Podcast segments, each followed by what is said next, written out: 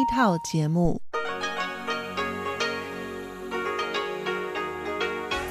ที่นี่สถานีวิทยุเรดิโอไต้หวันอินเตอร์เนชันแนล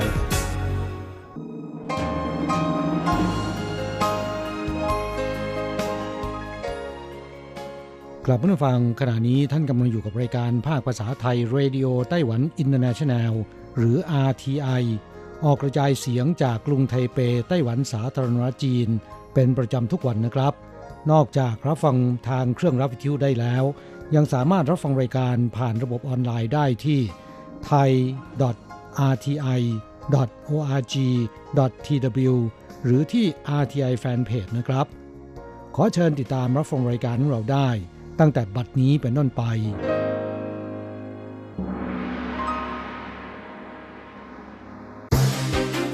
ลำดับแรก ขอเชิญติดตามรับฟัง ข่าวประจำวัน สวัสดีครับ คุณผู้ฟังที่เคารพ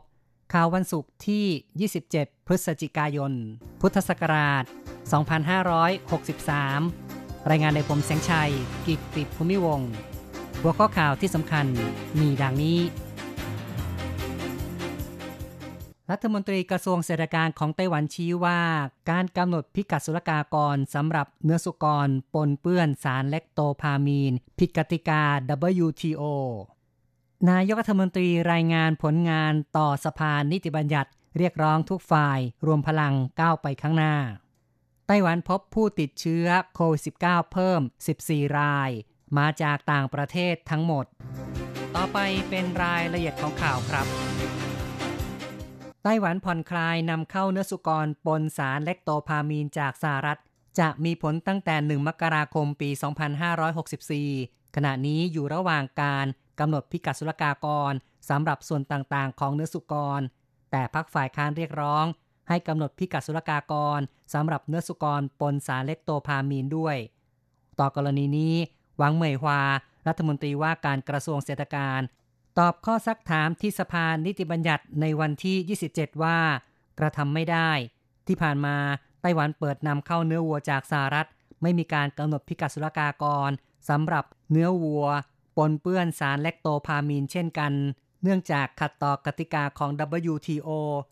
ทางด้านนายกรัฐมนตรีซูเจินชังได้กล่าว ในการประชุมสภาบริหารในวันที่ 26 ว่า จะทำการตรวจสอบโรงงานของสหรัฐ ก่อนนำเข้าเนื้อสุกร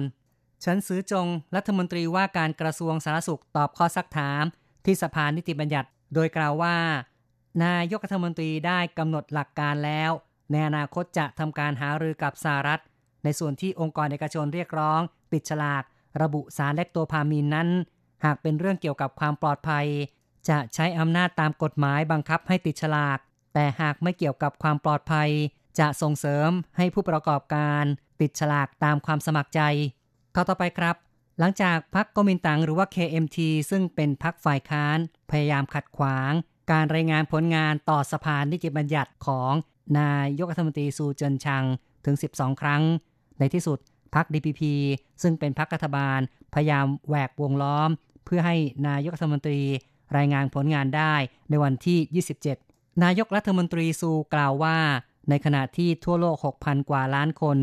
ได้รับผลกระทบจากโควิด -19 ต้องปิดประเทศ ปิดการเรียน แต่ไต้หวันยังคงประชุมได้ตามปกติ ไปเรียนหนังสือ หรือแม้แต่ชมดอกไม้ไฟงานวันชาติ ชมเบสบอล ไต้หวันมีความผาสุกกว่าที่อื่น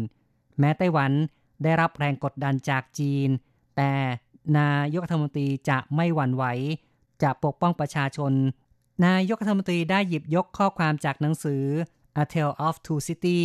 โดยบอกว่า ขณะนี้เป็นช่วงที่มืดมิด แต่ก็เป็นช่วงที่ดีที่สุด พวกเรามีทุกอย่าง แต่อาจจะสูญเสียทุกอย่างได้ และเรียกร้องให้ประชาชนในประเทศรวมพลังก้าวไปข้างหน้าข้อต่อไปนะครับ คุณปู่หมู่บ้านสายรุ้งวัย 98 ปีที่นครไถจงบอกว่าจะวาดภาพต่อไปจนกว่าจะหมดแรง Rainbow Village หรือว่าหมู่บ้านสายรุง้ง ตั้งอยู่ที่เขตนั้นทุนนครไทจง ตามกำแพงและพื้นถนน มีตัวการ์ตูนน่ารัก ภาพสีสดใสเต็มไปหมด ทั้งหมดนี้เป็นฝีมือของคุณปู่ หวางหยงฟู่ วัย 98 ปี คุณปู่ชุบชีวิตบ้านเก่าสุดโทรมให้สดชื่นสดใสทำให้สถานที่แห่งนี้มีชื่อเสียงไปทั่วโลก เป็นจุดที่ใครๆ ก็อยากมาถ่ายรูป คุณปู่มาอยู่ไต้หวันตั้งแต่อายุ 26 ปี พร้อมกับกองทัพถอยร่นจากจีนในยุคสงคราม แต่ก่อนประจำการอยู่ที่เมืองไถตง ปี 1958 ได้รับบาดเจ็บในสงครามปืนใหญ่ 823 หรือว่า 23 สิงหาคม เมื่อออกจากโรงพยาบาลแล้ว ถูกส่งมาประจำการที่นครไทจง ปลดเกษียณในปี 1979 ตัดสินใจอยู่ไต้หวันต่อไป ในปี 2008 ได้เริ่มวาดภาพ เดิมทีต้องการปิดรอยร้าวของกำแพงเท่านั้น แต่ยิ่งวาดยิ่งสนุกจนสีสันสดใสทั่วทั้งหมู่บ้าน ถูกขนานนามว่า หมู่บ้านสายรุง้ง คุณปู่บอกว่า ไม่เคยคิดอยากดัง แต่มีความสุขที่ได้เห็นผู้คนมาถ่ายรูปด้วยความเบิกบาน มาชื่นชมผลงาน และดีใจที่ได้สร้างสารรค์ผลงานภาพวาดตื่นตาไปทั่วโลก ปัจจุบันคุณปู่ยังวาดภาพทุกวัน ตื่นระหว่างตีสามถึงตีสี่ถือถังสีออกไป เลือกจุดที่จะวาดภาพเพิ่ม หรือวาดซ่อมแซม สถิตินครไทจงชี้ว่า ผู้มาท่องเที่ยวหมู่บ้านสายรุง้ง แต่ละปีมีจำนวน 2 ล้านคน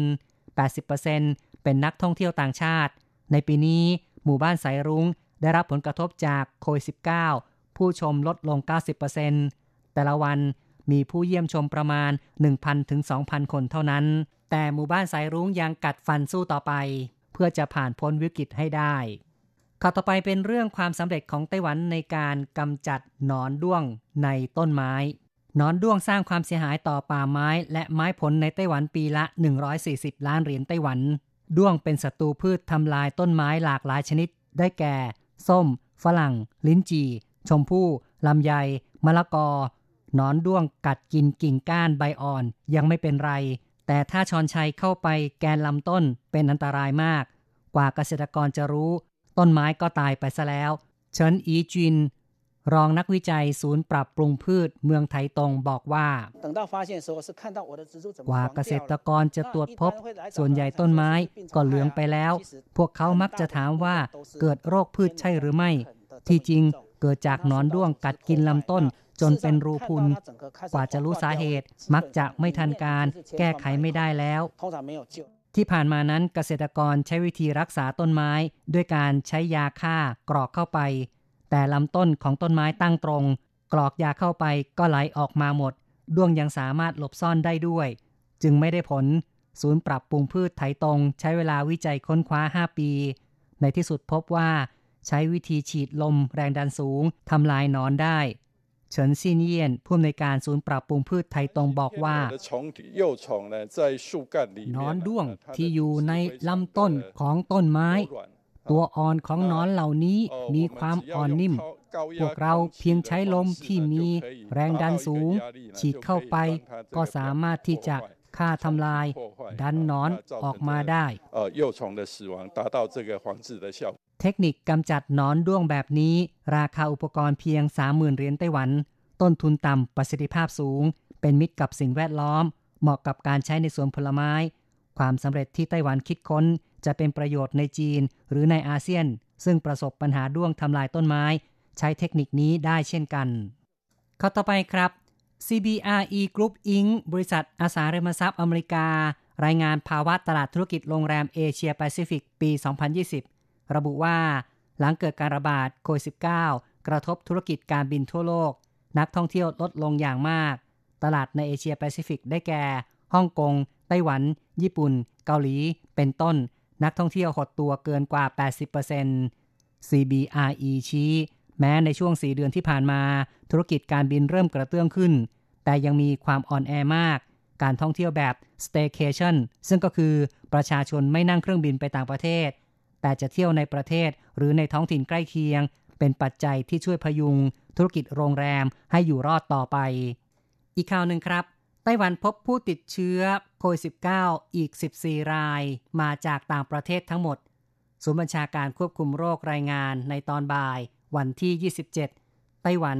พบผู้ติดเชื้อโควิด -19 14 รายมาจากสหรัฐ 1 ราย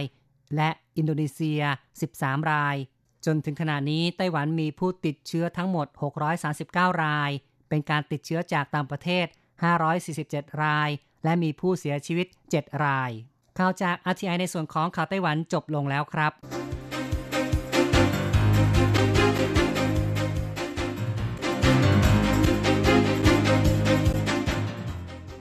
สวัสดีค่ะ คุณผู้ฟัง RTI ที่เคารพทุกท่าน ขอต้อนรับเข้าสู่ช่วงของข่าวต่างประเทศและข่าวประเทศไทยกับดิฉันมณพรชัยวุฒิ มีรายละเอียดของข่าวที่น่าสนใจดังนี้ เกาหลีใต้ใกล้ขาดเตียงผู้ป่วยโควิดหลังยอดติดเชื้อพุ่ง ศูนย์ควบคุมและป้องกันโรคของเกาหลีใต้หรือ KDCA นะคะ รายงานว่ามียอดผู้ป่วยติดเชื้อรายใหม่เพิ่มอีก 569 คน หลังจากที่เมื่อวานค่ะเพิ่งทำสถิติตัวเลขผู้ป่วยติดเชื้อเพิ่มใหม่สูงสุด 583 คน นับตั้งแต่วันที่ 6 มีนาคมที่ผ่านมา ในจำนวนนี้มีผู้ป่วยติดเชื้อในประเทศ 525 คน กว่าร้อยละ64 เป็นผู้ป่วยติดเชื้อในกรุงโซลและพื้นที่โดยรอบ นายกรัฐมนตรีซุงเคยุนของเกาหลีใต้นะคะ กล่าวระหว่างการประชุมหารือ กรณีรับมือการแพร่ระบาดของโควิด -19 ว่า เกาหลีใต้อาจมียอดผู้ป่วยติดเชื้อพุ่งสูงกว่า 1,000 คน และเผชิญกับวิกฤตรุนแรงที่รวมถึงปัญหาขาดแคลนเตียงผู้ป่วยในโรงพยาบาล หากมาตรการเว้นระยะห่างทางสังคมและข้อบังคับอื่น ๆ ประสบความล้มเหลวในการควบคุมการระบาด นายซุงยังเตือนให้เจ้าหน้าที่เร่งจัดหาเตียงผู้ป่วยในโรงพยาบาลให้เพียงพอรองรับผู้ป่วยติดเชื้อ ขณะที่กระทรวงสาธารณสุขเกาหลีใต้เผยว่า ตอนนี้โรงพยาบาลต่างๆ ยังคงมีจำนวนเตียงผู้ป่วยเพียงพอ แต่จะประสบปัญหาขาดแคลนเตียงในอีก 2-3 สัปดาห์หน้า ตัวเลขผู้ป่วยติดเชื้อยังคงพุ่งสูงขึ้น ขณะนี้เกาหลีใต้มียอดผู้ป่วยติดเชื้อสะสม 32,887 คนเสียชีวิตแล้ว 516 คน นิวซีแลนด์ประกาศภาวะฉุกเฉินสภาพภูมิอากาศต้านโรคร้อน นายกรัฐมนตรีจาซินดาอาร์เดนของนิวซีแลนด์กล่าวว่า ปัญหาการเปลี่ยนแปลงสภาพภูมิอากาศถือเป็นภัยคุกคามครั้งใหญ่ ที่ส่งผลกระทบต่อนิวซีแลนด์ และหากต้องการรับมือปัญหาดังกล่าวอย่างเร่งด่วน แม้เธอไม่สามารถผลักดันการประกาศภาวะฉุกเฉินด้านสภาพภูมิอากาศให้สำเร็จได้ ในสมัยที่เธอดำรงตำแหน่งครั้งก่อน แต่ตอนนี้เธอจะลงมือทำให้สำเร็จหากผ่านร่างประกาศดังกล่าวได้สำเร็จในสภา นิวซีแลนด์จะกลายเป็นประเทศต่อจากแคนาดาฝรั่งเศสและอังกฤษ ที่ประกาศภาวะฉุกเฉินด้านสภาพภูมิอากาศไปแล้ว ทั้งนี้รัฐบาลของนางอาร์เดนนะคะได้ผ่านร่างกฎหมายลดการปล่อยคาร์บอนเป็นศูนย์ภายในปีพุทธศักราช 2593 ในสมัยที่แล้ว และได้รับเสียงสนับสนุนจากหลายพรรคการเมืองในสภา นางอาร์เดนค่ะได้รับชัยชนะอย่างถล่มทลาย จากการเลือกตั้งเมื่อเดือนที่แล้ว ผลงานที่โดดเด่นคือการควบคุมการแพร่ระบาดของโรคโควิด -19 แม้ได้ที่นั่งในสภาเพียงพอที่จะจัดตั้งรัฐบาลเดียว แต่ผู้นำนิวซีแลนด์ก็ยังได้จับมือกับพรรคกรีนจัดตั้งรัฐบาลผสมเพื่อบริหารประเทศต่อไปอีก 3 ปี ดิสนีย์จะเลิกจ้างพนักงาน 32,000 คนในครึ่งแรกของปีหน้าวอลดิสนีย์ประกาศว่าจะเลิกจ้างพนักงาน 23,000 คนในครึ่งแรกของปีหน้า เพิ่มขึ้นจากที่ประกาศไว้ก่อนหน้านี้ ส่วนใหญ่เป็นพนักงานในสวนสนุก เพราะสถานการณ์แพร่ระบาดของโควิด -19 ทำให้มีผู้ใช้บริการลดลงมาก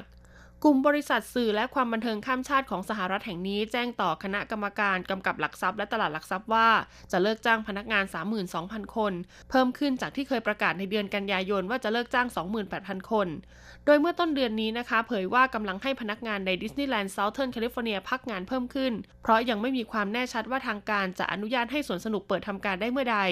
ส่วนดิสนีย์แลนด์ฟลอริดาและในต่างประเทศอย่างเซี่ยงไฮ้ฮ่องกงและกรุงโตเกียว เปิดทำการอีกครั้งเมื่อหลายเดือนก่อนเพราะไม่มีสถานการณ์แพร่ระบาดของโควิด -19 รุนแรง แต่ยังต้องใช้มาตรการรักษาระยะห่างทางสังคมอย่างเคร่งครัด มีการตรวจหาเชื้อและสวมหน้ากากอนามัย ขณะที่ดิสนีย์แลนด์ปารีสต้องปิดอีกครั้งเมื่อปลายเดือนตุลาคมที่ผ่านมา เพราะทางการฝรั่งเศสสั่งปิดเมืองควบคุมการแพร่ระบาดระลอก2ต่อไปเป็นข่าวจากประเทศไทยค่ะ กระทรวงสาธารณาสุขตั้งเป้าหมายลดหวานมันเค็มร้อยละ 30 นายแพทย์เกียรติภูมิวงรจิตปลัดกระทรวงสาธารณาสุขกล่าวว่า ได้รับมอบหมายจากนายอนุทินชาญวิรกุล รองนายกรัฐมนตรีและรัฐมนตรีว่าการกระทรวงสาธารณาสุข ให้เป็นประธานการประชุมการขับเคลื่อนแผนการป้องกันและควบคุมโรคไม่ติดต่อ 5 ปี ครั้งที่ 1 ประจำปีพุทธศักราช 2563 โดยคณะกรรมการได้เห็นชอบการขับเคลื่อนนโยบายเร่งรัดการป้องกันและควบคุม โรคความดันโลหิตสูง และโรคเบาหวาน โดยมีเป้าหมายภายในปีพุทธศักราช 2565 ให้คนไทยลดการบริโภคน้ำตาลและโซเดียมลงร้อยละ 30 หรือลดอาหารหวานมันเค็มลง เพิ่มการออกกำลังกาย และมีกิจกรรมทางกาย ประชาชนมีความรู้ด้านสุขภาพ รับทราบตัวเลขที่บ่งชี้สุขภาพ และระดับความเสี่ยงต่อการเกิดโรคไม่ติดต่อ ได้แก่ภาวะอ้วน โดยค่าดัชนีมวลกายหรือ BMI ไม่ควรเกิน 23 ความดันโลหิตสูงไม่เกิน 120 ต่อ 80 mmHg ระดับน้ำตาลในเลือดไม่เกิน 100 mg ต่อ DL โดยสามารถประเมินความเสี่ยงของตนเองผ่านแอปพลิเคชันไทย CV Risk Score นอกจากนี้จะลดผู้ที่เป็นโรคเบาหวานและความดันโลหิตสูงที่ไม่รู้ว่าตัวเองเป็นลงร้อยละ50 และผู้ป่วยที่เข้ารับการรักษา และสามารถควบคุมระดับน้ำตาลในเลือด และระดับความดันโลหิตได้เกินครึ่ง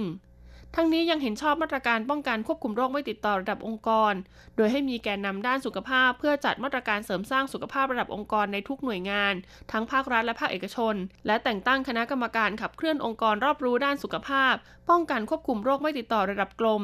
โดยบุคลากรในสังกัดกระทรวงสาธารณาสุขต้องได้รับการตรวจสุขภาพประจำปี จัดตั้งโรงอาหารทุกกรมเป็น Health Canteen จัดตั้งอาหารทางเลือกเพื่อสุขภาพ จัดสถานที่และสร้างบรรยากาศให้บุคลากรในสังกัด เพิ่มกิจกรรมทางกายและมีการออกกำลังกายอย่างสม่ำเสมอ ส่งเสริมสนับสนุนบุคลากรลดละเลิกการสูบบุหรี่และการดื่มเครื่องดื่มแอลกอฮอล์ ข้อมูลกรมควบคุมโรคล่าสุดประจำปีพุทธศักราช 2557 พบว่าคนไทยป่วยเป็นโรคเบาหวานล่าสุดร้อยละ 8.9 หรือ 4.8 ล้านคน ผู้ที่เป็นโรคความดันโลหิตสูงร้อยละ 24.7 หรือ 13.3 ล้านคน โดยข้อมูลในปีพุทธศักราช 2562 มีผู้ไม่รู้ว่าตนเองเป็นโรคเบาหวานถึงร้อยละ 43.1 ผู้ป่วยเบาหวานที่ไม่ได้รับการรักษาร้อยละ 2.7 ผู้ป่วยที่รักษาแต่ควบคุมระดับน้ำตาลในเลือดไม่ได้ร้อยละ 30.6 ส่วนผู้ป่วยที่ไม่รู้ว่าตนเองเป็นโรคความดันโลหิตสูงร้อยละ 44.7 ผู้ป่วยที่ไม่ได้รับการรักษาร้อยละ 6.1 รักษาแต่ควบคุมระดับความดันโลหิตไม่ได้ร้อยละ 19.5 นายกเปิดเส้นทางเดินเรือสีเขียวสายแรกของไทย พลเอกประยุทธ์จันโอชานายกรัฐมนตรีและรัฐมนตรีว่าการกระทรวงกลาโหม เป็นประธานในพิธีเปิดบริการเรือโดยสารพลังงานไฟฟ้า เส้นทางคลองพดุงกรุงเกษมอย่างเต็มรูปแบบ ซึ่งถือเป็นเส้นทางคมนาคมขนส่งสายแรกของไทยที่เป็นมิตรกับสิ่งแวดล้อม พร้อมร่วมทดลองโดยสารเรือไฟฟ้า จากท่าเรือสถานีหัวลำโพง ไปยังท่าเรือตลาดเทเวศร์ และชมการสาธิตการกลับลำเรือในพื้นที่จำกัดบริเวณท่าเรือตลาดเทเวศร์ ขณะเดียวกันบริเวณท่าเรือตลาดเทเวศร์ก็มีข้าราชการ เจ้าหน้าที่จากกรมส่งเสริมสหกรณ์กรมตรวจสอบบัญชีสหกรณ์มารอต้อนรับนายกรัฐมนตรีด้วยรัฐบาลให้ความสำคัญกับการเดินทางด้วยเรือในคลองต่างๆ โดยมุ่งมั่นพัฒนาให้เป็นเส้นทางสีเขียว ด้วยการนำเรือที่ใช้พลังงานสะอาดอย่างพลังงานไฟฟ้ามาให้บริการแทนเรือเครื่องยนต์ดีเซล เดินเครื่องด้วยเสียงที่เบา ปลอดฝุ่นควันและเป็นมิตรต่อสิ่งแวดล้อม สำหรับเรือที่ให้บริการเพิ่มเติมในเส้นทางคลองพดุงกรุงเกษม เป็นเรือใช้พลังงานไฟฟ้า 100%ใช้วัสดุไฟเบอร์กราสในการผลิต รวมจำนวน 7 ลำ แต่ละลำมีหลังคาที่ติดแผงโซลาเซลล์ 12 แผง เพื่อผลิตกระแสไฟฟ้าสำหรับระบบส่องสว่างในเรือ และสำรองไว้เป็นพลังงานขับเคลื่อน ทั้งยังพร้อมด้วยอุปกรณ์รักษาความปลอดภัย และรับผู้โดยสารที่ใช้วีลแชร์ รองรับผู้โดยสารได้ 30 ที่นั่งต่อลำซึ่งรวมถึงผู้โดยสารที่ใช้วีลแชร์ได้1คันความเร็วสูงสุดในการเดินเรืออยู่ที่ 10-15 กิโลเมตรต่อชั่วโมง เรือสามารถกลับลำได้ 360 องศา เพื่อลดปัญหาการกลับลำเรือในคลอง และมีระบบ GPS ติดตามตำแหน่งเรือและกล้องวงจรปิด เรือโดยสารคลองพดุงกรุงเกษมให้บริการประชาชนตลอดเส้นทาง 5 กิโลเมตร 11 ท่าเรือ ให้บริการเดินเรือทุกวันวันละ 39 เที่ยว ตั้งแต่เวลา 9 นาฬิกาถึง 19 นาฬิกา โดยขณะนี้ยังให้บริการฟรีไม่เก็บค่าโดยสารเป็นระยะเวลา 6 เดือน จากนั้นจะเริ่มจัดเก็บค่าโดยสารในอัตราไม่เกิน 10 บาทตลอดสาย มาตรการกระตุ้นเศรษฐกิจหนุนดัชนีเชื่อมั่นเศรษฐกิจดีขึ้น นายวุฒิพงศ์จิตตั้งสกุลที่ปรึกษาด้านเศรษฐกิจการคลังในฐานะรองโฆษกสำนักเศรษฐกิจการคลัง เปิดเผยรายงานภาวะเศรษฐกิจการคลังประจำเดือนตุลาคมพุทธศักราช 2563 ว่า เศรษฐกิจไทยในเดือนตุลาคมมีสัญญาณทรงตัวจากเดือนก่อนหน้า แต่ยังอยู่ในทิศทางของการฟื้นตัวทางเศรษฐกิจในภาพรวม ขณะที่ดัชนีความเชื่อมั่นทางเศรษฐกิจต่าง ๆ ปรับตัวดีขึ้นต่อเนื่อง จากมาตรการฟื้นฟูเศรษฐกิจในช่วงปลายปี ดยเครื่องชี้วัดด้านการบริโภคเอกชน มีสัญญาณชะลอลงจากเดือนก่อนหน้า ตามมูลค่าการนำเข้าสินค้าที่ลดลง และจากฐานสูงในเดือนก่อนหน้า ขณะที่ดัชนีความเชื่อมั่นผู้บริโภคกลับมาปรับตัวเพิ่มขึ้นจากปัจจัยบวก คือราคาขายปลีกน้ำมันในประเทศปรับตัวลดลง มาตรการเยียวยาผลกระทบโควิด -19 รวมถึงการออกมาตรการฟื้นฟูเศรษฐกิจในช่วงปลายปี โดยเฉพาะโครงการเราเที่ยวด้วยกัน โครงการคนละครึ่ง และช็อปดีมีคืน รวมทั้งราคาพืชผลทางการเกษตรหลายรายการปรับตัวดีขึ้น ส่งผลให้รายได้เกษตรกรดีขึ้น ขณะที่เครื่องชี้วัดด้านการลงทุนภาคเอกชนยังทรงตัวจากเดือนก่อนหน้า ส่วนเศรษฐกิจการค้าระหว่างประเทศชะลอตัวลงเล็กน้อยจากเดือนก่อน เนื่องจากการลดลงของการส่งออกในหมวดสินค้าสำคัญ เครื่องชี้ด้านอุปทานปรับตัวดีขึ้นจากเดือนก่อนหน้า จากปัจจัยหนุนอุปสงค์ในประเทศที่มีแนวโน้มเพิ่มขึ้นต่อเนื่อง ทั้งสินค้าอุปโภคบริโภค และสินค้าคงทน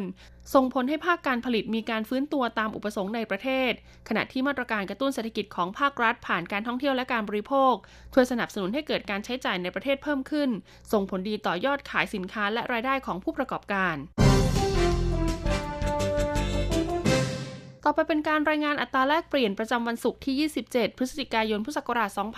2563 อ้างอิงจากธนาคารกรุงเทพสาขาไทเปค่ะ โอนเงิน 10,000 บาทใช้เงินเหรียญไต้หวัน 9,640 เหรียญ แลกซื้อเงินสด 10,000 บาทใช้เงินเหรียญไต้หวัน 9,990 เหรียญสำหรับการแลกซื้อเงินดอลลาร์สหรัฐ 1 ดอลลาร์สหรัฐใช้เงินเหรียญไต้หวัน 28.760 เหรียญ จบการรายงานข่าว สวัสดีค่ะ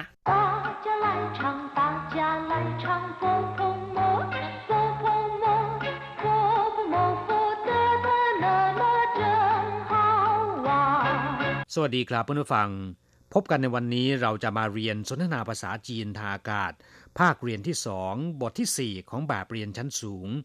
บทที่4เป้ยชูเออท่องหนังสือตอนที่สองในบทนี้เราจะมาเรียนคำภาษาจีนที่เกี่ยวกับการท่องจำหนังสือ第四课背书二今天的功课好多除了造句还要背书要背什么长不长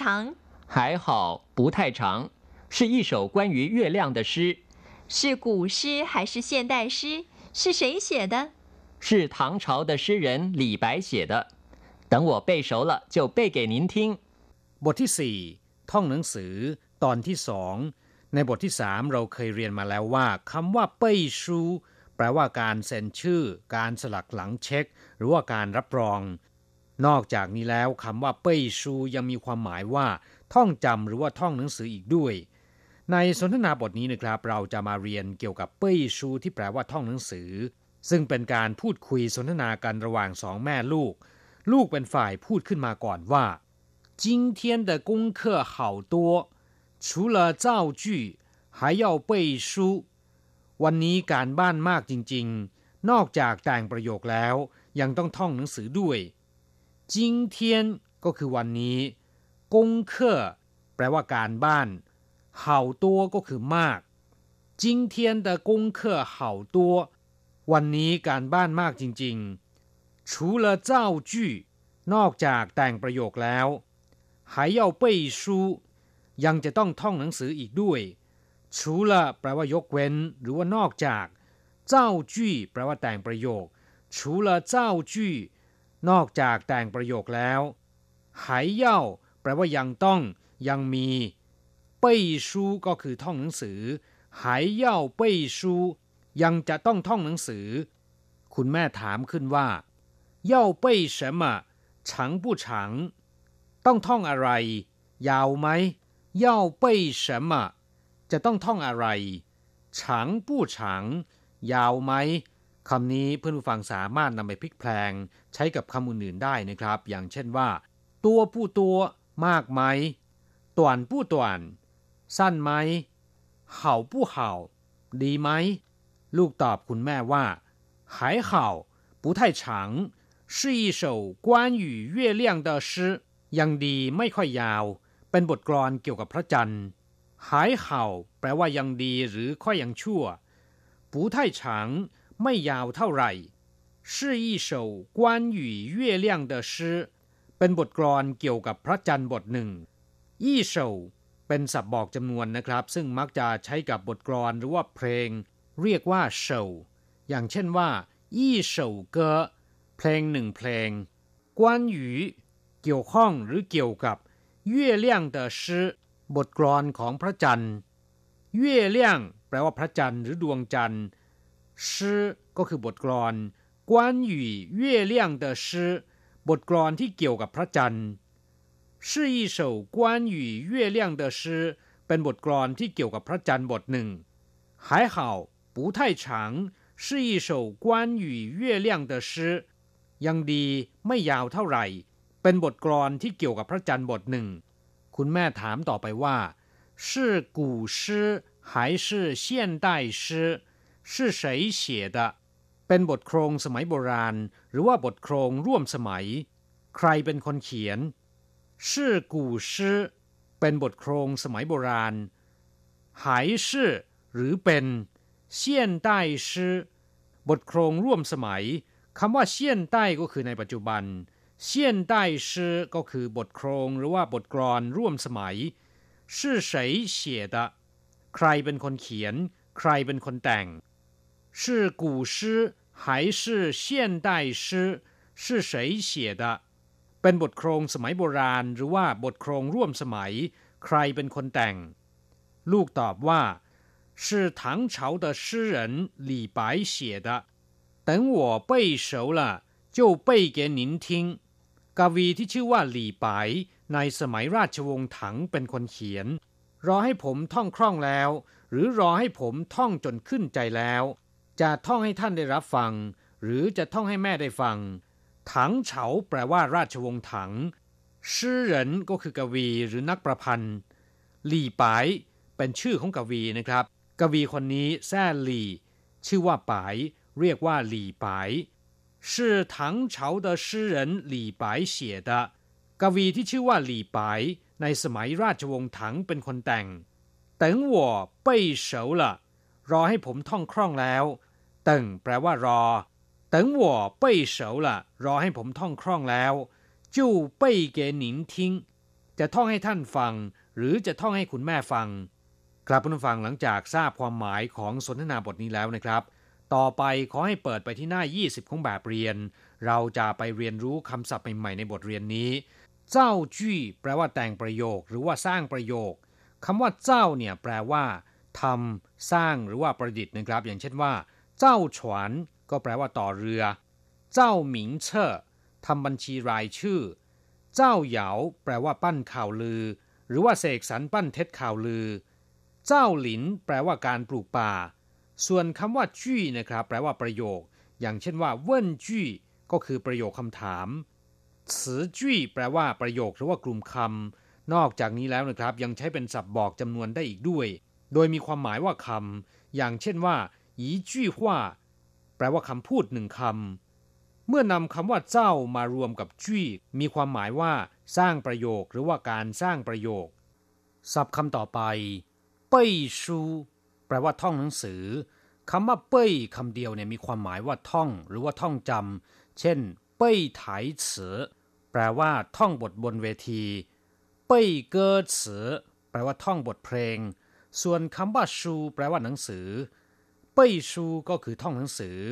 นอกจากท่องหนังสือแล้วนะครับ ยังมีความหมายอีกความหมายหนึ่ง แปลว่าการเซ็นชื่อ หรือการสลักหลังเช็คศัพท์คำที่สามเฉาเป็นศัพท์บอกจำนวน ใช้กับโครงกรอนหรือว่าบทเพลงก็ได้ อย่างเช่นว่าอี้เฉาเกอก็แปลว่าเพลงหนึ่งเพลงเหลียงเฉาชื่อกรอนสองบทถังชื่อซานไปเฉาบทโครงในสมัยราชวงศ์ถัง300 บท ซึ่งเป็นหนังสือจีนที่มีชื่อเสียงโด่งดังเล่มหนึ่ง ที่ได้รวบรวมโครงดีๆ ดัง ๆ ในสมัยราชวงศ์ถัง 300 บท ไว้ในเล่มเดียวกัน นอกจากเป็นศัพท์บอกจำนวนแล้วคำว่าเฉายังมีความหมายว่า หัว หรือหัวหน้าผู้นำก็ได้ อย่างเช่นว่าเฉาหลิงแปลว่าผู้นำเฉาเหนาหัวโจกเฉาจังข้าราชการระดับสูงข้าราชการชั้นผู้ใหญ่ศัพท์คำที่สี่ชื่อ แปลว่าโครง แปลว่ากรอนชื่อเหรินก็คือกวีชื่อเกอโครงและเพลงศัพท์คำที่ห้ากวนหยูแปลว่า เกี่ยว เกี่ยวข้องหรือเกี่ยวกับ อย่างเช่นว่า关于他的情形我不知道เกี่ยวกับสภาพการของเขา ผมไม่ทราบเลย关于这个问题得考虑考虑สำหรับปัญหานี้ต้องคิดทบทวนหน่อย เฉพาะคำว่ากวนคำเดียวนะครับ แปลว่า เกี่ยว เกี่ยวข้อง อย่างเช่นว่า有关单位แปลว่าหน่วยงานที่เกี่ยวข้อง这是一部有关中国历史的电影นี่คือภาพยนตร์ที่เกี่ยวกับประวัติศาสตร์จีนเรื่องหนึ่งส่วนคำว่าหยูมีความหมายได้หลายอย่างนะครับ เช่น แปลว่า ให้หรือแก่ เช่นว่าจ้าหัวหยูเหรินโยนบาปไปให้กับคนอื่น เฉียวเจ้าหยูเหรินขอความช่วยเหลือจากคนอื่นกวนหยูมีความหมายว่าเกี่ยวกับเกี่ยวข้อง หรือเกี่ยวเนื่องนะครับ ศัพท์คำสุดท้ายหรือคำที่หกเฉาแปลว่าคล่อง คุ้นเคยหรือว่าชำนาญ เช่นว่า เออเฉาคุ้นหู เยียนเฉาแปลว่าคุ้นตาเฉาเหรินคนคุ้นเคยหรือคนรู้จัก เราจะกลับมาพบกันใหม่ในบทเรียนถัดไป สวัสดีครับ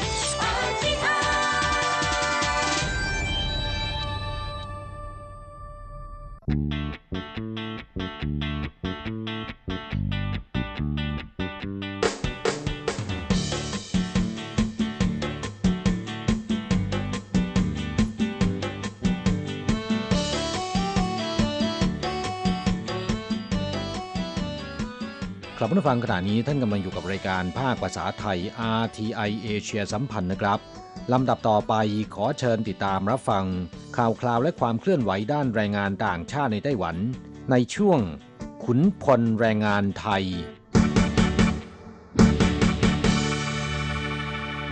现在进行台湾地区有关外籍移工的新闻。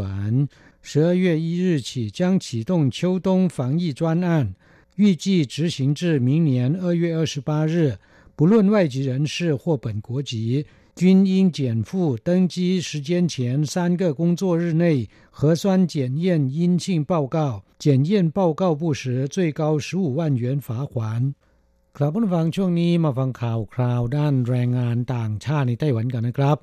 กลับมารุนแรงอีกครั้งหนึ่ง หลายประเทศประกาศล็อกดาวน์ส่วนไต้หวันมีมาตรการใหม่ เริ่มหนึ่งธันวาคมนี้เป็นต้นไป ผู้เดินทางเข้าสู่ไต้หวันทุกคน จะต้องมีใบรับรองผลตรวจโควิดเป็นลบ และต้องสวมหน้ากากอนามัยเมื่อไปยังสถานที่ 8 ประเภทนะครับกลับผู้ฟังสถานการณ์การแพร่ระบาดของไวรัสโคโรนาสายพันธุ์ใหม่หรือโควิด -19 ยังคงไม่มีทีท่าจะบรรเทาเบาบางลงนะครับ ณวันที่ 20 พฤศจิกายนนี้ ทั่วโลกมีผู้ติดเชื้อแล้วกว่า 56 ล้านราย เสียชีวิตแล้ว 1.4 ล้านคนสำหรับในไต้หวันนะครับ พบผู้ป่วยโควิด -19 จำนวน 611 ราย เกือบทั้งหมดเป็นผู้ติดเชื้อที่เดินทางมาจากต่างประเทศ ในจำนวนนี้เสียชีวิตแล้ว 7 ราย และรักษาหายแล้ว 541 รายนะครับ เป็นที่น่าสังเกตว่าในจำนวนผู้ติดเชื้อที่เดินทางมาจากต่างประเทศ แรงงานต่างชาติมีจำนวนเพิ่มมากขึ้น โดยเฉพาะแรงงานจากอินโดนีเซียและฟิลิปปินส์ประกอบกับเข้าสู่หน้าหนาว ซึ่งเป็นช่วงที่มักจะเกิดการระบาดของโรคระบบทางเดินหายใจ ศูนย์บัญชาการควบคุมโรคไต้หวัน จึงได้ประกาศมาตรการป้องกันการแพร่ระบาดของโรคโควิด -19 ในช่วงฤดูหนาว โดยมีสาระสำคัญคือ ตั้งแต่วันที่ 1 ธันวาคม 2563 เป็นต้นไป จนถึง 28 กุมภาพันธ์ 2564 รวมระยะเวลา 3 เดือน ผู้เดินทางเข้าไต้หวันทุกคน ไม่ว่าจะเป็นชาติใดก็ตามนะครับ ซึ่งรวมทั้งชาวไต้หวันและแรงงานต่างชาติด้วย จะต้องมีใบรับรองผลตรวจโควิด -19 เป็นลบ จากสถานพยาบาลที่ได้รับการรับรองจากประเทศต้นทาง และใบรับรองดังกล่าว จะต้องตรวจภายในเวลา 3 วันทำการก่อนการเดินทาง ด้วยเทคนิคการตรวจหาสารทางพันธุกรรมของเชื้อไวรัสอาทิ PCR RT-PCR NAA แล้วก็ NAT เป็นต้นนะครับ ใบรับรองดังกล่าวจะต้องเป็นใบรับรองที่ออกจากโรงพยาบาล และมีการตรวจตามที่กำหนดจริง หากผู้ใดปลอมแปลงหรือแจ้งข้อมูลเท็จ มีโทษปรับ 150,000 เหรียญไต้หวันนะครับนอกจากนี้ยังประกาศมาตรการป้องกันในระดับชุมชน เริ่มตั้งแต่ 1 ธันวาคมนี้เป็นต้นไป เมื่อไปยังสถานที่สาธารณะ 8 ประเภทดังนี้ จะต้องสวมใส่หน้ากากอนามัย ประกอบด้วยสถานพยาบาล ขณะที่ใช้บริการระบบขนส่งมวลชน ตลาดนัดหรือห้างสรรพสินค้า สถานศึกษา สนามกีฬาหรือศูนย์จัดนิทรรศการ ศาสนสถานและสถานชาปนกิจศพ สถานบันเทิง และเมื่อไปติดต่อกับหน่วยงานต่างๆ ผู้ใดฝ่าฝืนจะมีโทษปรับ 3,000ถึง15,000 เหรียญไต้หวันนะครับกลับมาฟังอย่างที่กล่าวมาแล้วข้างต้น แรงงานอินโดนีเซียที่เดินทางมาทำงานในไต้หวัน ถูกตรวจพบเชื้อโควิด -19 จำนวนเพิ่มมากขึ้น ศูนย์บัญชาการควบคุมโรคของไต้หวันจึงแถลงว่า ตั้งแต่ 20 พฤศจิกายนนี้เป็นต้นมา แรงงานอินโดนีเซียที่เดินทางเข้ามาทำงานในไต้หวันทุกคน จะต้องเข้ารับการกักตัวในศูนย์กักกันโรคของรัฐ เป็นเวลา 14 วัน และประกาศระงับการจัดส่งแรงงานอินโดนีเซียมาทำงานที่ไต้หวัน ของ 4 บริษัทจัดงานอินโดนีเซีย ซึ่งตรวจพบติดเชื้อโควิดในอัตราสูง คือมีมากกว่า 20 คน ทั้งนี้ยกเว้นแรงงานอินโดนีเซียที่ได้รับวีซ่าก่อนวันที่ 19 พฤศจิกายน ที่ยังคงเดินทางเข้าสู่ไต้หวันได้ตามปกตินะครับ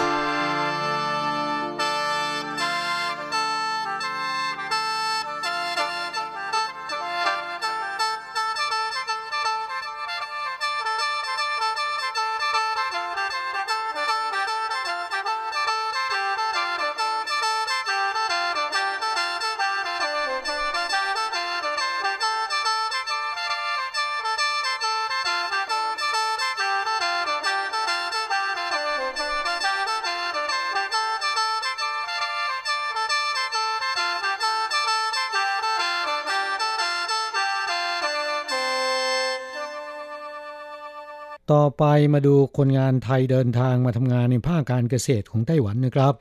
สาพันธ์การเกษตรไต้หวันตั้งบริษัทจ้างงานบริการเกษตรกร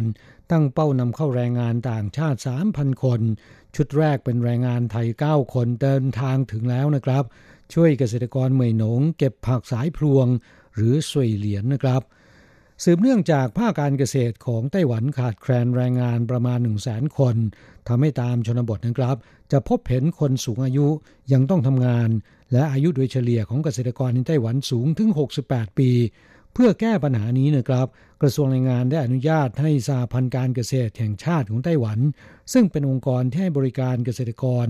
จัดตั้งบริษัทจ้างงานที่ไม่แสวงหาผลกำไร เพื่อนำเข้าแรงงานต่างชาติมาทำงานในภาคการเกษตร ผ่อนเบาภาวะขาดแคลนแรงงานของเกษตรกรนะครับ ระยะแรกเนี่ยตั้งเป้านำเข้าแรงงานต่างชาติ 3,000 คนและชุดแรกเป็นแรงงานไทย 9 คน เดินทางมาถึง รับการกักตัวเรียบร้อย แล้วก็ได้เรียนรู้และลงทำงานที่เขตเหมยหนง นครเกาสงแล้วนะครับในจ้างแสดงความชื่นชมที่แรงงานไทยใช้เวลาฝึกงานเพียงหนึ่งสัปดาห์ ก็สามารถเรียนรู้วิธีและขั้นตอนพื้นฐานในการเก็บถอน และชะล้างผักสายพรวง หรือบัวบา หรือที่ภาษาจีนเรียกว่าสวยเหลียนจากสระน้ำโดยการสวมชุดผ้ายางกันน้ำหรือที่ไต้หวันเรียกกันว่าชุดกบกล่าวผู้ฟังเพื่อป้องกันการเอารัดเอาเปรียบแรงงานต่างชาติ ทั้งในขั้นตอนการจัดส่งและระหว่างการดูแลขณะที่ทำงานอยู่ในไต้หวัน กระทรวงแรงงานและคณะกรรมการการเกษตรของไต้หวัน ได้ให้สาพันธ์การเกษตรแห่งชาติของไต้หวัน ซึ่งเป็นองค์กรนิติบุคคลที่ไม่แสวงหาผลกำไรระดับประเทศ ซึ่งอยู่ภายใต้การกำกับดูแลของคณะกรรมการการเกษตร และมีหน่วยงานสาขาได้แก่สากรการเกษตรท้องที่ต่างๆ ทั่วไต้หวันจำนวน 301 แห่ง มีหน้าที่ให้บริการเกษตรกร จัดตั้งบริษัทจ้างงานเป็นผู้นำเข้าแรงงานต่างชาติให้แก่นายจ้าง ซึ่งเป็นสากรการเกษตรท้องที่เป็นการเฉพาะ จากนั้น จัดส่งไปทำงานกับเกษตรกรที่เป็นสมาชิกของสากรการเกษตรนั้นๆ นะครับ บริษัทจ้างงานของสาพันธ์การเกษตร แตกต่างจากบริษัทจ้างงานทั่วไปตรงที่ไม่ได้มีเป้าหมายในการแสวงหาผลกำไร แต่เน้นให้บริการเกษตรกรเป็นหลัก บริษัทจ้างงานไทยไม่ต้องจ่ายค่าซื้อตำแหน่งงานทำให้แรงงานไทยเสียค่าใช้จ่ายในการเดินทางมาทำงานที่ไต้หวัน รวมทั้งหมดเนี่ยประมาณ 40,000 บาท ถูกกว่าการจัดส่งโดยบริษัทจ้างงานทั่วไป โดยตั้งเป้าหมายจะนำเข้าแรงงานต่างชาติทั้งหมด 3,000 คน ปีแรก 100 คน และชุดแรกเป็นแรงงานไทย 9 คน เดินทางถึงไต้หวันและรับการกักตัวเรียบร้อยลงทำงานแล้วนะครับครับผู้ฟังสาพันธ์การเกษตรแห่งชาติของไต้หวันกล่าวว่า แรงงานไทยที่เดินทางมาทำงานโดยผ่านการจัดส่งของบริษัทจ้างงานของสาพันธ์ นอกจากเสียค่าใช้จ่ายในการเดินทางถูกกว่าแล้วนะครับ คนงานไทยเสียค่าบริการรายเดือน ให้แก่บริษัทจ้างงานของสมาคม ซึ่งเก็บถูกกว่ากฎหมายกำหนด คือเดือนละ 1,200 ถึง 1,440 เหรียญไต้หวันต่อเดือน และในจ้างจัดหาที่พักและอาหารให้วันละสามมื้อ แรงงานไทยได้รับค่าจ้างตามมาตราค่าจ้างขั้นต่ำและได้เข้าระบบประกันสุขภาพและประกันภัยแรงงานตามกฎหมายนะครับ สำหรับสถานที่ทำงานของแรงงานไทยชุดแรก 9 คนดังกล่าว อยู่ที่เขตเมยหนง นครเกาสงทำงานเก็บถอนและชะล้าง ผักสายพรวง หรือสวยเหลียน ซึ่งเป็นพืชน้ำที่มีลักษณะเป็นเส้นยาวอยู่ในน้ำนำไปทำอาหารมีรสชาติดี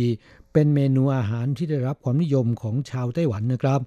พื้นที่เพาะปลูกทางการเกษตรในเขตเมยหนงมีทั้งหมด 4,000 เฮกตาร์หรือประมาณ 640 ไร่นะครับ ในจำนวนนี้ปลูกผักสายพรวงหรือว่าสวยเหลียน 100 เฮกตาร์หรือ 64 ไร่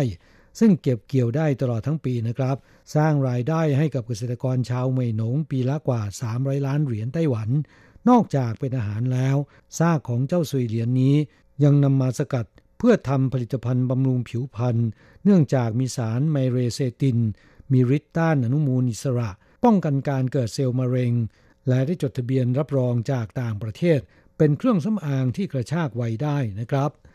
ครับผู้ฟังจากสถิติของคณะกรรมการการเกษตร ซึ่งมีฐานะเทียบเท่ากระทรวงเกษตรของไต้หวัน ณวันที่ 6 พฤศจิกายนที่ผ่านมานี้ คณะกรรมการการเกษตรอนุมัติให้ในายจ้างได้แก่สากรและก็สมาคมการเกษตร มีคุณสมบัติในการนำเข้าแรงงานต่างชาติแล้ว 98 รายจำนวนแรงงานต่างชาติ 757 คน ทั้งหมดต้องยื่นขอนำเข้าต่อกระทรวงแรงงาน และมีแรงงานต่างชาติเดินทางมาทำงานในภาคการเกษตรแล้ว 123 คน ส่วนใหญ่เป็นงานเกษตรแบบจ้างเหมาบริการทำงานอยู่ที่เมืองหยินหลินมากที่สุดจำนวน 50 คน รองลงมาคือไถหนาน 19 คน และจางหัว18 คน ด้านแรงงานไทยที่เดินทางมาทำงานในภาคการเกษตรในไต้หวันนั้น จากข้อมูลของสำนักงงานแรงงานไทยพบว่ามีนายจ้างยื่นขอแรงงานไทย และได้รับอนุมัติแล้ว 57 คน ในจำนวนนี้เป็นงานเกษตรจ้างเหมาบริการ 52 คน และงานในฟาร์มโคนมอีก 5 คนนะครับ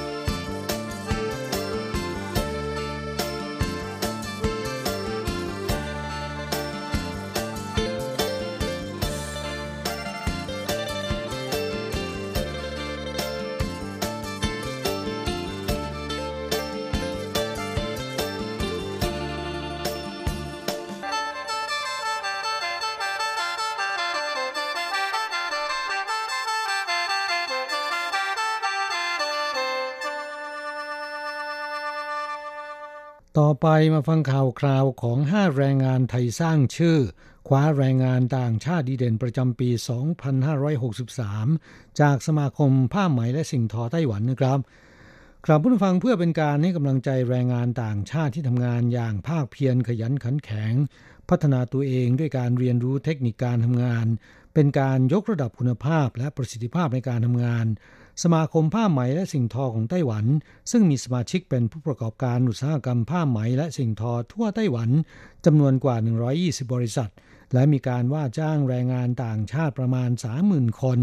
ในจำนวนนี้เป็นแรงงานไทยประมาณ 5,000 คน ตั้งแต่ปีพุทธศักราช 2538 เป็นต้นมานะครับ ได้จัดให้มีการประกวดแรงงานต่างชาติดีเด่นเป็นประจำทุกปี โดยจะมอบโล่ประกาศเกียรติคุณและเงินรางวัลแด่แรงงานต่างชาติที่ผ่านการคัดเลือกจากคณะกรรมการ จวบจนกระทั่งถึงขณะนี้ มีการจัดประกวดแรงงานต่างชาติดีเด่นมาแล้ว 25 รุ่น มีแรงงานไทยที่ทำงานอยู่ในอุตสาหกรรมผ้าไหมและสิ่งทอ ได้รับเลือกเป็นแรงงานต่างชาติดีเด่นไปแล้วกว่า 200 คน แรงงานไทยเหล่านี้ได้สร้างชื่อเสียง และภาพลักษณ์ที่ดีแก่แรงงานไทยโดยรวมนะครับ สำหรับในปี 2563 ซึ่งเป็นปีที่ 67 แห่งการจัดตั้งสมาคมผ้าไหมและสิ่งทอ ทางสมาคมได้มีการจัดประชุมสามัญประจำปี ขณะเดียวกันได้มอบโล่ประกาศเกียรติคุณแก่แรงงานต่างชาติดีเด่นเช่นเคย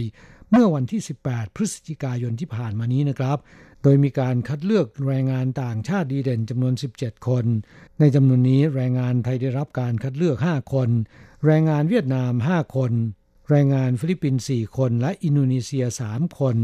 โดยนางสาววรัตสุดาสรทัศน์ รองผู้อำนวยการและรักษาการผู้อำนวยการสำนักงานแรงงานไทยไทเป ได้เดินทางไปร่วมแสดงความยินดี และได้มอบเงินรางวัลเพื่อเป็นกำลังใจแด่แรงงานไทยทั้ง 5 คนด้วยสำหรับคนงานไทยที่ได้รับรางวัลคนงานต่างชาติดีเด่น ในภาคอุตสาหกรรมผ้าไหมและสิ่งทอ ในเขตพื้นที่ไต้หวันประจำปี 2563 ทั้งหมด 5 คนมีดังต่อไปนี้นะครับหนึ่งนายอาคมสมบัติกำไร อายุ 24 ปีมาจากจังหวัดอุดรธานีทำงานเป็นพนักงานโฮโย Textile ที่เขตกวนอินเถาหยวนนะครับคนที่สองได้แก่นายวิษณุพรหมณี อายุ 33 ปี มาจากอุดรธานี เป็นพนักงานของ Formosa Taffeta หยินหลิน คนที่สามคือนายสมชายตาสาย อายุ 29 ปีมาจากจังหวัดเชียงราย พนักงาน Formosa Taffeta หยินหลิน นายบุญมั่นภูมูล อายุ 42 ปีมาจากจังหวัดนครราชสีมา พนักงาน Sunshine Textile Enterprise กวนอินเถาหยวนนะครับ และคนที่ 5 นายเลอพงนาวิรัตอายุ 40 ปีมาจากสุรินทร์ พนักงานของบริษัทเลิฟเทค Industrial Corporation ที่เขตกวนอินเถาหยวนนะครับ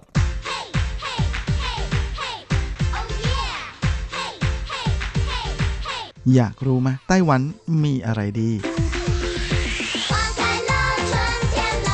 ขยับเข้ามาสิ จะบอกให้ กับอะไรๆในไต้หวันเวอร์ชันเดี่ยวไมโครโฟน สวัสดีครับคุณฟังทุกท่านลาสำหรับสัปดาห์นี้อะไรๆในไต้หวันก็กลับมาพบกับคุณฟังแล้ว เช่นเคย และแม้สำหรับ ช่วงนี้นะฮะของก็คือช่วงหลังวันที่ 25 ของเดือนขี้ของอทุกเดือนขี้นะฮะในแต่ละปีนั้นก็จะเป็นช่วงสำคัญนะเพราะว่าจะเป็นช่วงที่ในไต้หวันนั้นจะออกหวยใบเสร็จ ช่วงนี้ก็ลองกลับไปลุ้นกันนะฮะแต่ว่าเดี๋ยวนี้การตรวจว่าถูกรางวัลหรือเปล่านั้นก็เป็นอะไรที่จะง่าย กว่าเดิมมากเลยนะสำหรับใครที่ไม่สั่งปริ้นใบเสร็จนะแล้วใช้ Easy Card นะฮะประเภทพวกนี้ในการซื้อของนะฮะแล้วก็ให้เก็บเอาไว้ในการ์ดเพราะว่าถึงเวลาจริงๆเนี่ยก็ไปที่ห้างสะดวกซื้อเอ้ยไม่ใช่ร้านสะดวกซื้อนะฮะร้านไหนก็ได้แค่เอา Easy Card ไปลองตรวจนะฮะมันจะมีฟังก์ชันให้ตรวจด้วยว่าถูกรางวัลใบเสร็จหรือเปล่านะฮะถ้าตรวจปุ๊บก็จะถูก ตรวจปึ้งมีไม่ถูกก็จะขึ้นว่าไม่ถูกนะถ้าถูกก็จะขึ้นมาว่ามีใบถูก ถูกราคาเท่าไหร่แจ้งมาเสร็จเลย ให้กดปริ้นแล้วค่อยไปรับรางวัลเอา แน่นอนว่าแม่รางวัลที่ได้รับความสนใจที่สุดนั้นก็คือรางวัลใหญ่ที่เป็นรางวัลที่1นะก็คือ 10 ล้าน NT นะกับรางวัลที่ 2 2 ล้าน NT และช่วงวันที่ 25 พฤศจิกายนที่ผ่านมานะก็เป็นการออกหวยใบเสร็จนะสำหรับ ใบเสร็จในเดือนกันยายนและตุลาคมที่ผ่านมา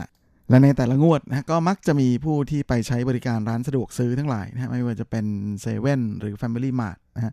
รวมไปถึงไฮไลฟ์และโอเคนะก็จะมีถูกบ้างบ้างมากบ้างน้อยบ้างตามกันไปนะแต่ที่จะมีถูกรางวัลที่ 1 รางวัลที่ 2 ที่เป็นระดับเป็นล้านขึ้นไปเป็นประจำนะเห็นจะได้แก่7 e เ e ่ e อนะฮะกับ Family Mart นะเพราะว่าสาขาเยอะมาก และในงวดที่ผ่านมานี้นะฮะก็มีเหมือนกันนะครับที่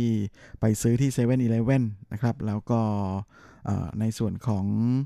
Family Mart รวมไปจนถึงครับยังมี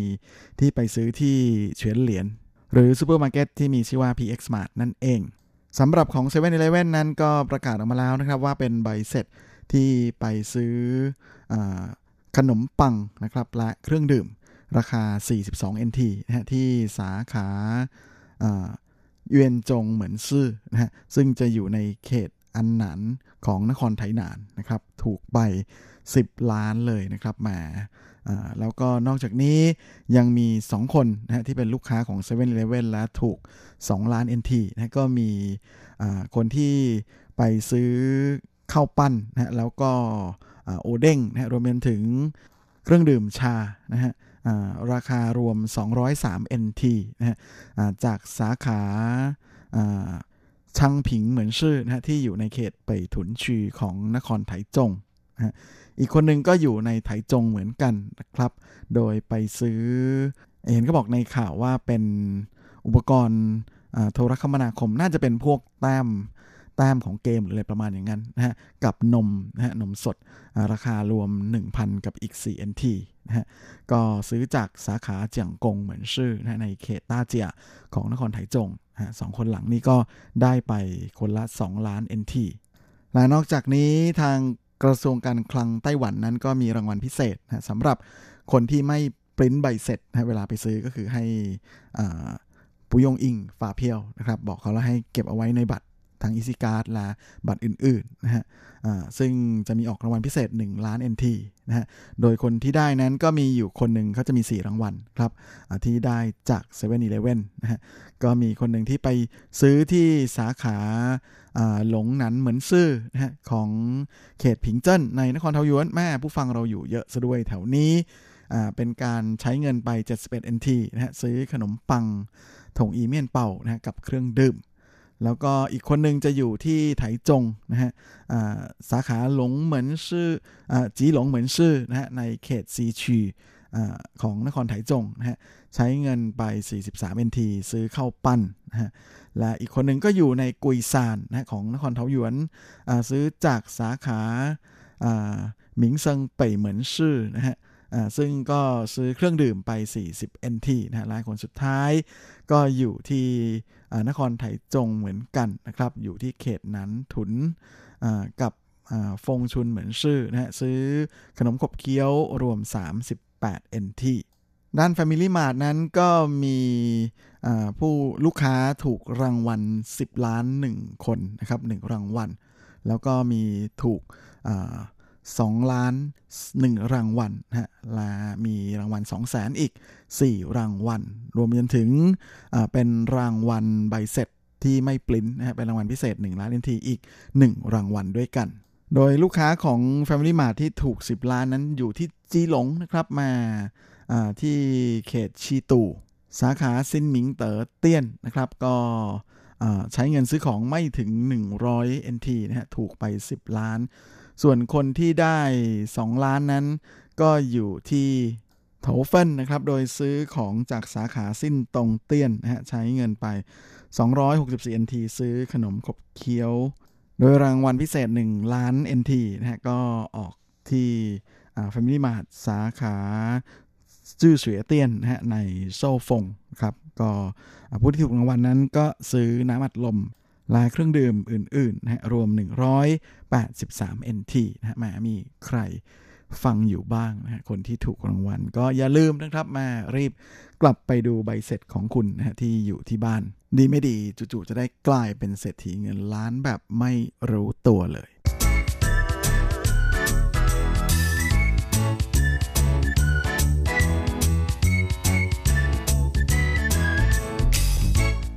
และสำหรับช่วงของทิระพาไปเที่ยวสัปดาห์นี้นะฮะมาอากาศเริ่มหนาวกันแล้วนะฮะและแน่นอนนะฮะว่าหนึ่งในการท่องเที่ยวช่วงอากาศหนาวๆนั้น ก็เห็นจะหนีไม่พ้นการไปอาบน้ำแร่แช่ออนเซ็นกันเพราะไต้หวันนั้นถือเป็นหนึ่งในดินแดนแห่งออนเซ็นนะฮะที่คุ้มค่าแก่การไป อาบน้ำไปแช่กันมากเลยนะเพราะที่นี่นอกจากจะมีออนเซ็นหรูๆดีๆนะให้ได้เสียตังค์กันแล้วนะยังมีออนเซ็นฟรีฟรีกระจายอยู่ทั่วเกาะเลยนะตั้งแต่เหนือจรดใต้นะไปจนถึงตะวันออกเลยทีเดียว และแห่งแรกที่จะพาคุณฟังไปเที่ยวกันนะก็จะเป็นบ่อแช่เท้านะฮะที่เป่ยโถนะฮะกับบ่อแช่เท้าหลิวหวังกู่เผาเจียวชือ ซึ่งก็จะอยู่ที่บริเวณใกล้ๆกับตีเรอร์กู่ หรือเทอร์มอลวันเล่อันโด่งดังนะฮะโดยจะเป็นบ่อธรรมชาตินะฮะที่ อยู่ในเขตบริเวณของอุทยานแห่งชาติหยางหมิงซาน โดยน้ำแร่ที่นี่จะมีฤทธิ์เป็นกรดนิดๆนะฮะอุณหภูมิอยู่ประมาณ 40-60 องศาเซลเซียส ค่า pH 4-5 แล้วก็จะเป็นน้ำแร่แบบมีกรรมฐานเพราะฉะนั้นจะมีกลิ่นของกรรมฐานอยู่ละเปิดให้ไปใช้บริการได้วันอังคารถึง วันอาทิตย์นะฮะปิดวันจันทร์ตั้งแต่8โมงเช้าถึง 6 โมงเย็นนะการเดินทางสะดวกทีเดียวนะฮะจากสถานีรถไฟฟ้าซินเป่ยโถนะให้นั่งรถเมล์เล็กสาย S7 S9 หรือ S26 นะฮะไปลงที่ป้ายหมีถัวซื่อจันในแถวนั้นก็ยังมีสถานที่ท่องเที่ยวที่น่าสนใจอีกมากมายนะฮะนอกจากในส่วนของที่เรอกู่แล้วนะก็ยังมีไปโถวันเฉียนปูกวันนะก็คือพิพิธภัณฑ์น้ำแร่ เปยโถนะฮะแล้วก็ยังมีหอสมุดเปยโถอีกนะฮะเป็นอะไรที่ถือเป็นทริปที่น่าสนใจไปเดินเล่นกันมากเลยนะฮะนอกจากนี้ที่ไปโถก็ยังมีที่สวนสาธารณะฟู่ซิงกงหยวนนะที่นี่ก็มีเผาเจียวชือหรือบ่อแช่เท้าเหมือนกัน โดยน้ำแร่ที่นี่จะเป็นน้ำแร่ที่มีความเป็นกรดค่อนข้างจะสูงทีเดียวนะฮะลาในส่วนของอุณหภูมิน้ำนั้นจะอยู่ที่ประมาณ 50-70 องศา มีส่วนประกอบของทีโอไซยาเนตนะทำให้สีออกค่อนข้างจะเขียวนิดๆ มีสรรพคุณนะฮะช่วยการทำงานของระบบเผาผลาญนะฮะของร่างกาย ตั้งอยู่บนถนนจงเหอเจียนะของเขตไปโถนะฮะจะเปิดให้ไปใช้บริการ8โมงเช้าถึง6โมงเย็นนะของวันอังคารถึงวันอาทิตย์วันจันทร์หยุดเหมือนกันนะครับ การเดินทางก็สะดวกมาก ๆ นั่งรถไฟฟ้าไปลงที่สถานีซินเปยโถนะแล้วก็เดินแค่ 3 นาทีก็จะถึงแล้ว อีกจุดหนึ่งแถวไปโถนะก็ยังคงอยู่ใกล้ๆกับสถานีรถไฟฟ้าซินไปโถโดยจะเป็นสวนสาธารณะนะฮะที่มีชื่อว่าไปโถเฉียนหยวนกงหยวนนะที่นี่ก็มีบ่อแช่เท้าอีกเหมือนกันนะครับ โดยที่นี่บ่อน้ำแร่นั้นก็จะมาจากแหล่งเดียวกับบ่อของสวนสาธารณะฟู่ซิงสรรพคุณอะไรก็จะคล้าย ๆ กันนะครับ แต่ว่าจะอยู่ไกลออกไปหน่อยนะและ อุณหภูมิเฉลี่ยจะสูงกว่านะจะอยู่ที่ประมาณ 70 องศาเซลเซียส โดยเหมือนกันนะครับ การเปิดให้บริการ8โมงเช้าถึง6โมงเย็นของวันอังคารถึงวันอาทิตย์นะแล้วก็การเดินทางนั้นก็มาลงที่ซินไปโถเหมือนกันนะรถไฟฟ้าแล้วก็ต่อสายรถเมล์เล็กสาย S 28 หลังจากนั้น ก็จะไปถึงที่สวนสาธารณะเฉียนหยวนกงหยวนเลยนะฮะหรือว่าถ้าจะเดินจากสถานีซินไปโถก็เดินประมาณ 10ถึง15 นาทีได้เลยเหมือนกัน โดยตรงจุดนี้ก็จะอยู่ใกล้กับสวนสถานที่ท่องเที่ยวหลายแห่งนะฮะทั้งสวนสาธารณะไปโถกงหยวนแหล่งจับโปเกมอนชื่อดัง พิพิธภัณฑ์น้ำแร่ไปโถนะฮะแล้วก็ยังมีสถานอาบน้ำแร่กลางแจ้งไปโถนะไปโถลู่เทียนวนเฉียนรวมไปจนถึงห้องสมุดไปโถด้วยเหมือนกัน ออกจากไปโถขึ้นไปที่หยางหมิงซานกันบ้างดีกว่านะฮะที่นี่ก็มีแหล่งอาบน้ำแร่ฟรีนะฮะที่โด่งดังมากก็คือที่เหลิงสุยเคิงนะครับ ก็คือเป็นแหล่งท่องเที่ยวจุดหนึ่งของข้างบนเขาหยางหมิงซานเลยนะฮะที่นี่ก็จะมีทั้งในส่วนของบ่อแช่เท้า กับเป็นโรงอาบน้ำแร่ได้เลยนะฮะแช่ได้ทั้งทั้งตัวกับแบบแช่เท้าเลยทีเดียว ส่วนน้ำแร่ของที่นี่ก็จะค่อนข้างเป็นน้ำแร่แบบที่มีความเป็นกลางนะฮะ ไม่ออกไปทางกรดหรือว่าด่างนะฮะและอุณหภูมิของน้ำก็จะอยู่แค่ประมาณ 40 องศาเซลเซียสนะก็เลยเป็นน้ำแร่ที่แช่กันสบายๆมากเลยนะฮะโดยเฉพาะส่วนของบ่อแช่เท้านั้นมักจะมีคนมานั่งแช่กันเป็นประจำนะเพราะว่าหลังจากเดินเขาเดินเที่ยวในยามมิงซานมากันจนเหนื่อยนั้นการมาแช่เท้าที่นี่ถือเป็นการผ่อนคลายได้เป็นอย่างดีเลยทีเดียว การเดินทางก็ง่ายเหมือนกันนะสามารถนั่งรถเมล์เล็กสาย S15 หรือสาย 108 นะฮะ เราก็ไปลงที่ป้ายเหลิงสุยเคิงโดยเขาจะเปิดเป็นรอบๆนะฮะ โดยช่วงเช้าเปิด 9 โมงถึงเที่ยง รอบบ่ายจะเปิดบ่ายโมงครึ่งถึง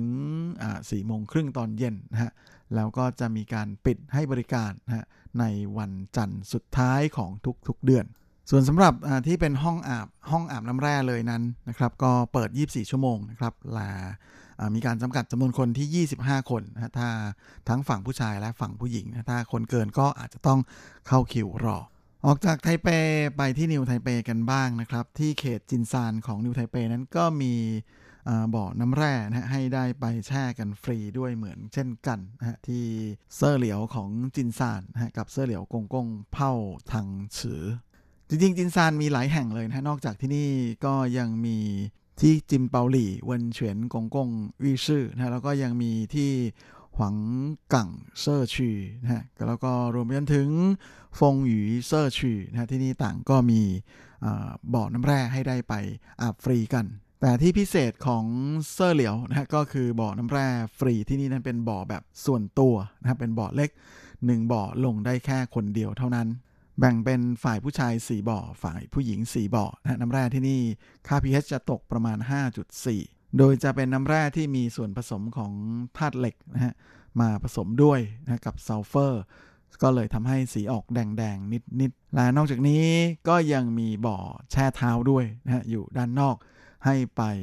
พักแช่เท้ากันนะสำหรับใครที่ขี้เกียจรอนะฮะ เพราะเชื่อว่าต้องเข้าคิวแน่ๆโดยเขาจะเปิดให้บริการเป็นช่วงๆนะฮะ ถ้าไปช่วงนี้จนถึงก่อนวันที่30พฤษภาคมของปีหน้าก็จะเปิดตีห้ถึง9โมงเช้า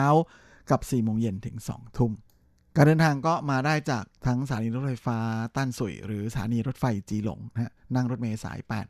863 ไปลงที่ป้ายหวังกังต้าเฉียวนะหลังจากนั้นก็เดินประมาณ 10 นาที หรือจะนั่ง 862นะครับไปลงที่ป้ายจินซานหยิวจีหรือไปรษณีย์จินซานนะแล้วก็เดินไปทางสะพานหวังชิงต้าเฉียวประมาณ 15ถึง20 นาที หรือถ้าจะไปจากสถานีขนส่งไทเปนะครับก็นั่ง 1815 ไปลงที่ป้ายเซอร์เหลียวเลยนะฮะเดินอีกแค่ 1 นาทีก็จะถึงแล้วทางนั้นก็มีที่เที่ยวอีกเยอะเลยนะทั้งจินซานไฮสวยวี่ฉังนะที่เล่นน้ำทะเลเป็นชายหาด แล้วก็รวมไปจนถึง ตลาดเก่าจินซานด้วย และแม้เมาส์ไปเมาส์มาเวลาหมดอีกแล้วครับท่าน เดี๋ยวสัปดาห์หน้ามาต่อกันที่อื่นของฟรีต้องมีภาค 2สำหรับสัปดาห์นี้ลากันไปตรงนี้เลยขอให้ท่านโชคดีมีความสุขสุขภาพ